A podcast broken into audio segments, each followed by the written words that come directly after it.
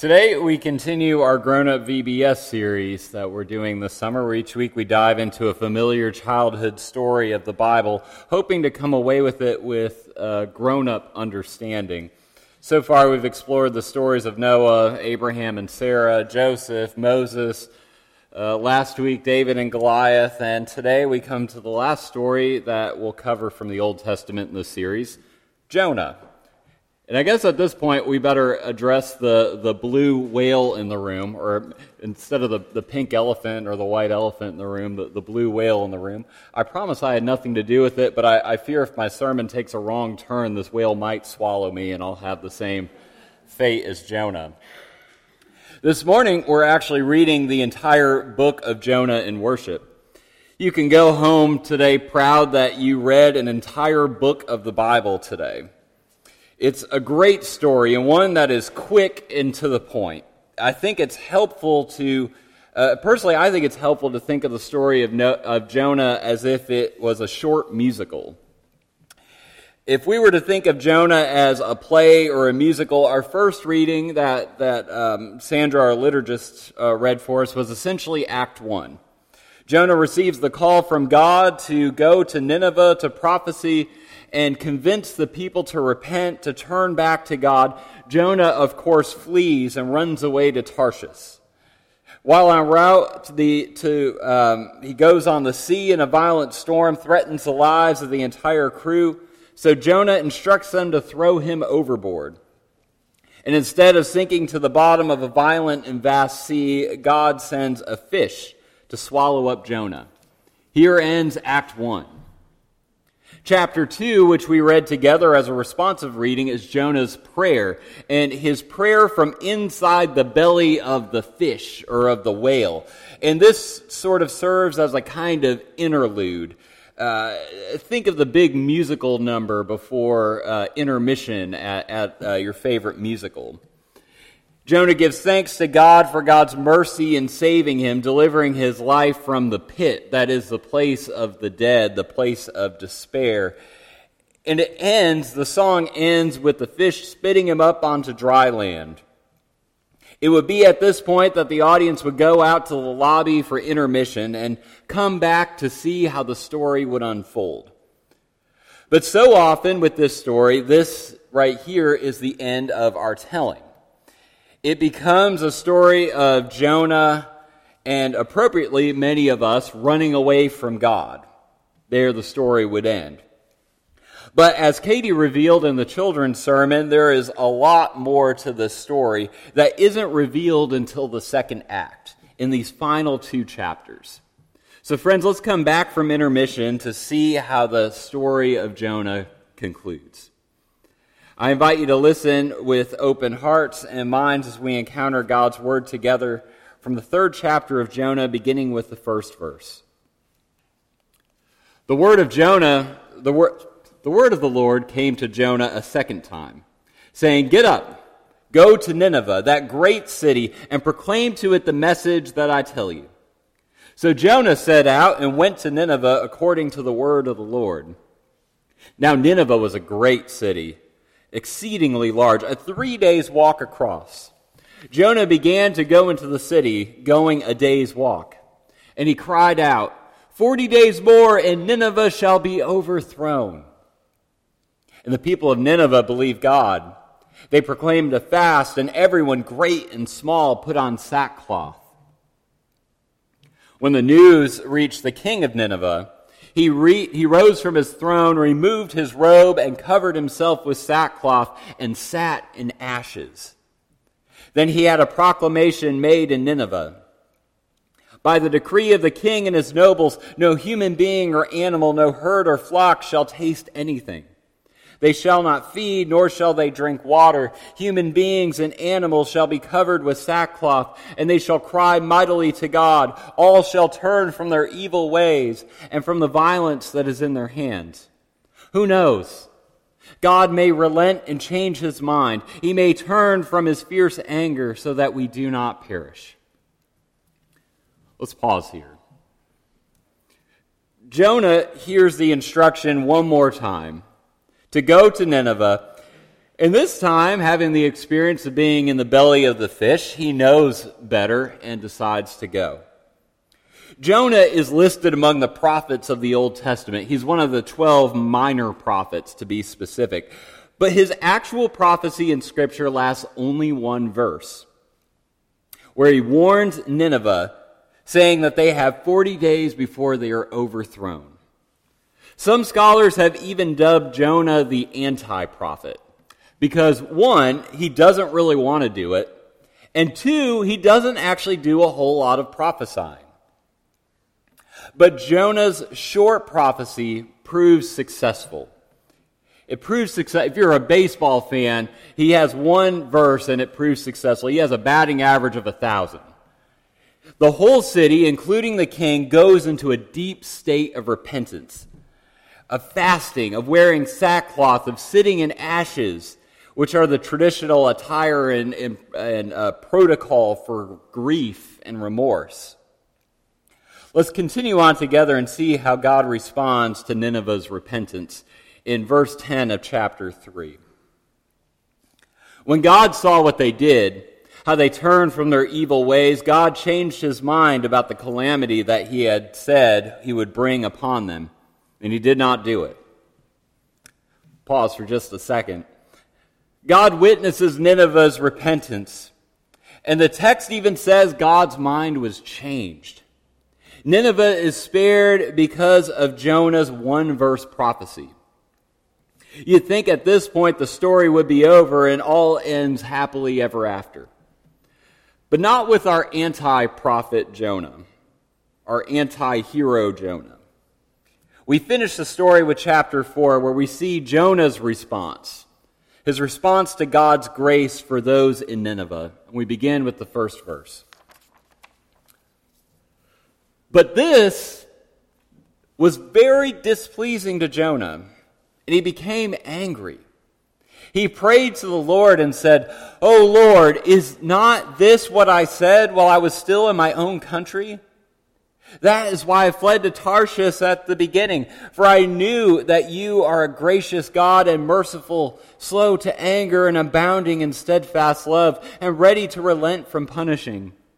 And now, O Lord, please take my life from me, for it is better for me to die than to live. And the Lord said, Is it right for you to be angry? Then Jonah went out of the city and sat down east of the city and made a booth for himself there. He sat under it in the shade, waiting to see what would become of the city. The Lord appointed a bush and made it come up over Jonah to give shade over his head and save him from his discomfort. So Jonah was very happy about the bush. But when dawn came up the next day, God appointed a worm that attacked the bush so that it withered. When the sun rose, God prepared a sultry east wind, and the sun beat on the head of Jonah so that he was faint and asked that he might die. He said, It is better for me to die than to live. But God said to Jonah, Is it right for you to be angry about the bush? And he said, Yes, angry enough to die. Then the Lord said, You were concerned about the bush for which you did not labor, in which you did not grow. It came into being in a night, and it perished in a night. And should I not be concerned about Nineveh, that great city, in which there are more than 120,000 people who do not know their right hand from their left, and also many animals? This is the word of the Lord, and thanks be to God. Friends, Jonah's upset. He's tired.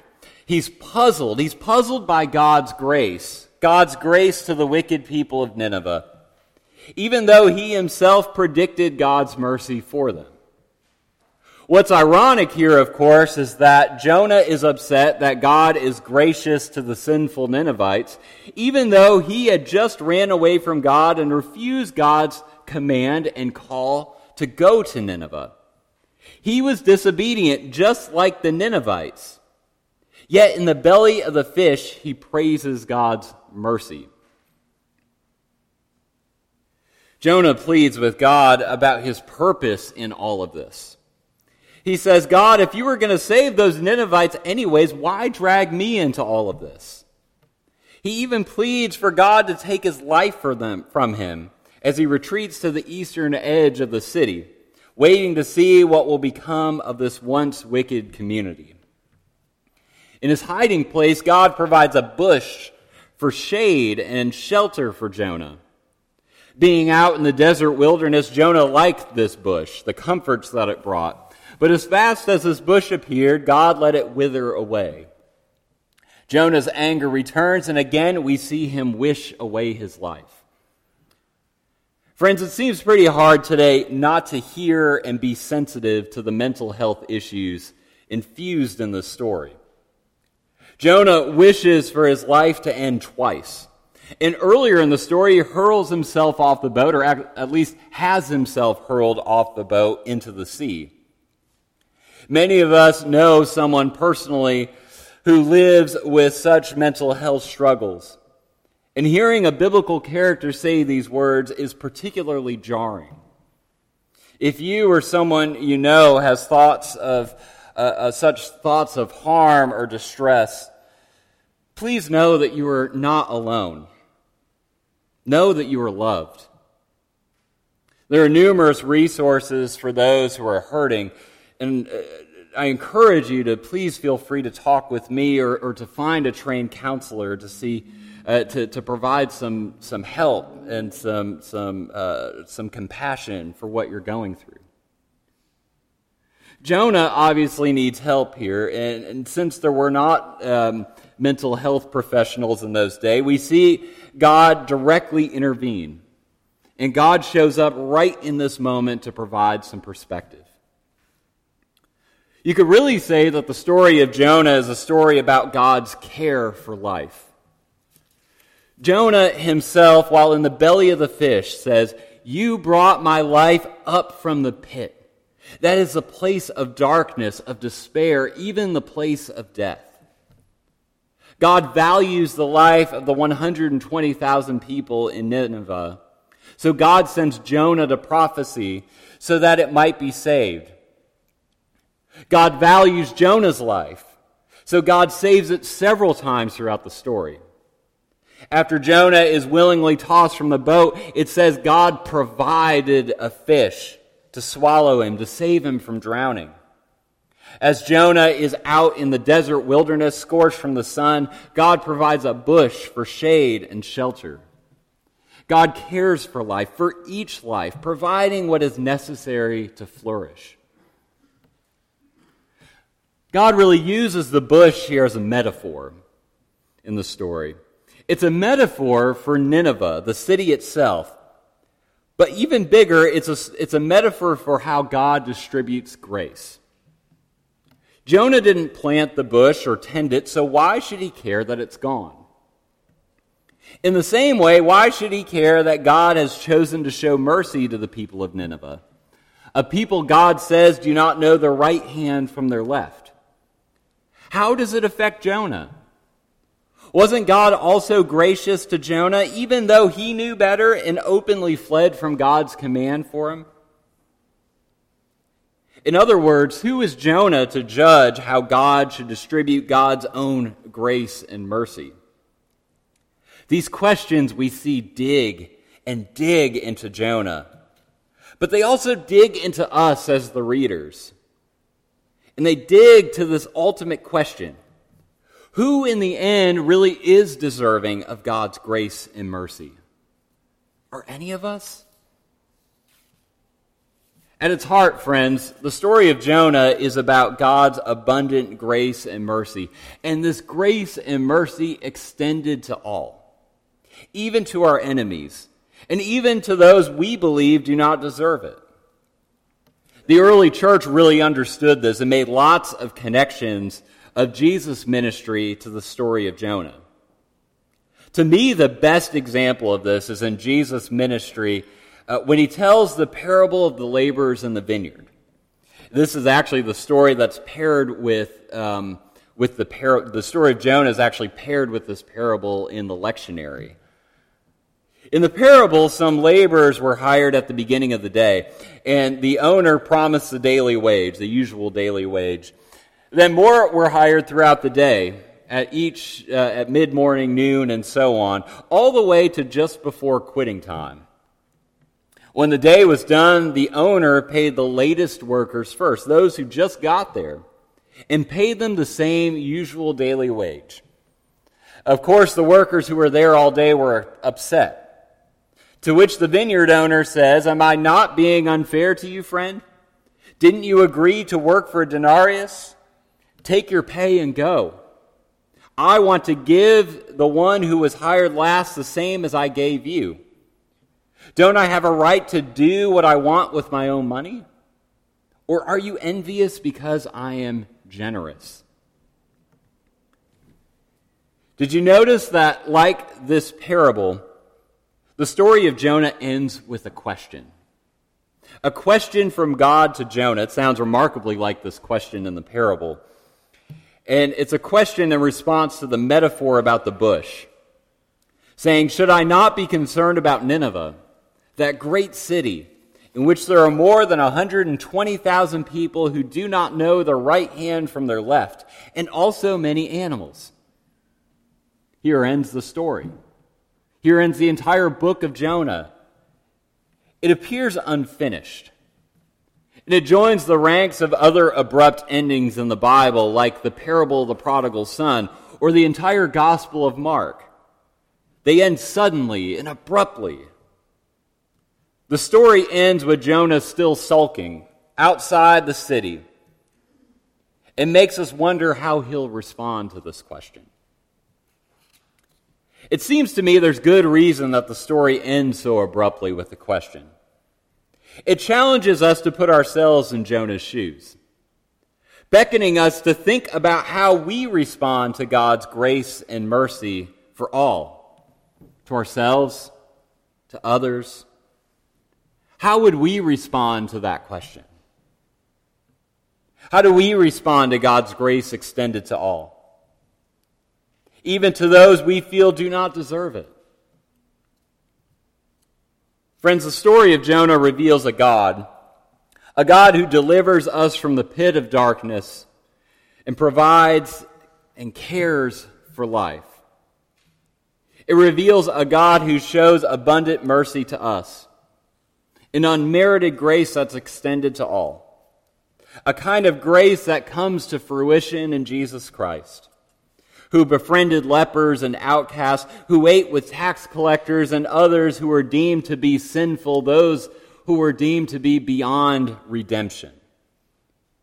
In fact, the last two stories in this grown up VBS series will be stories of Jesus doing just that, showing mercy and hospitality to two people who were deemed by their communities as unworthy of grace the Samaritan woman at the well and the tax collector Zacchaeus.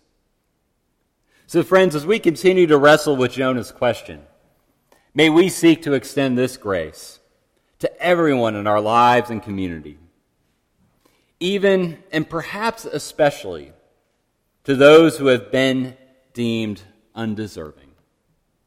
In the name of the Father, and of the Son, and of the Holy Spirit. Amen.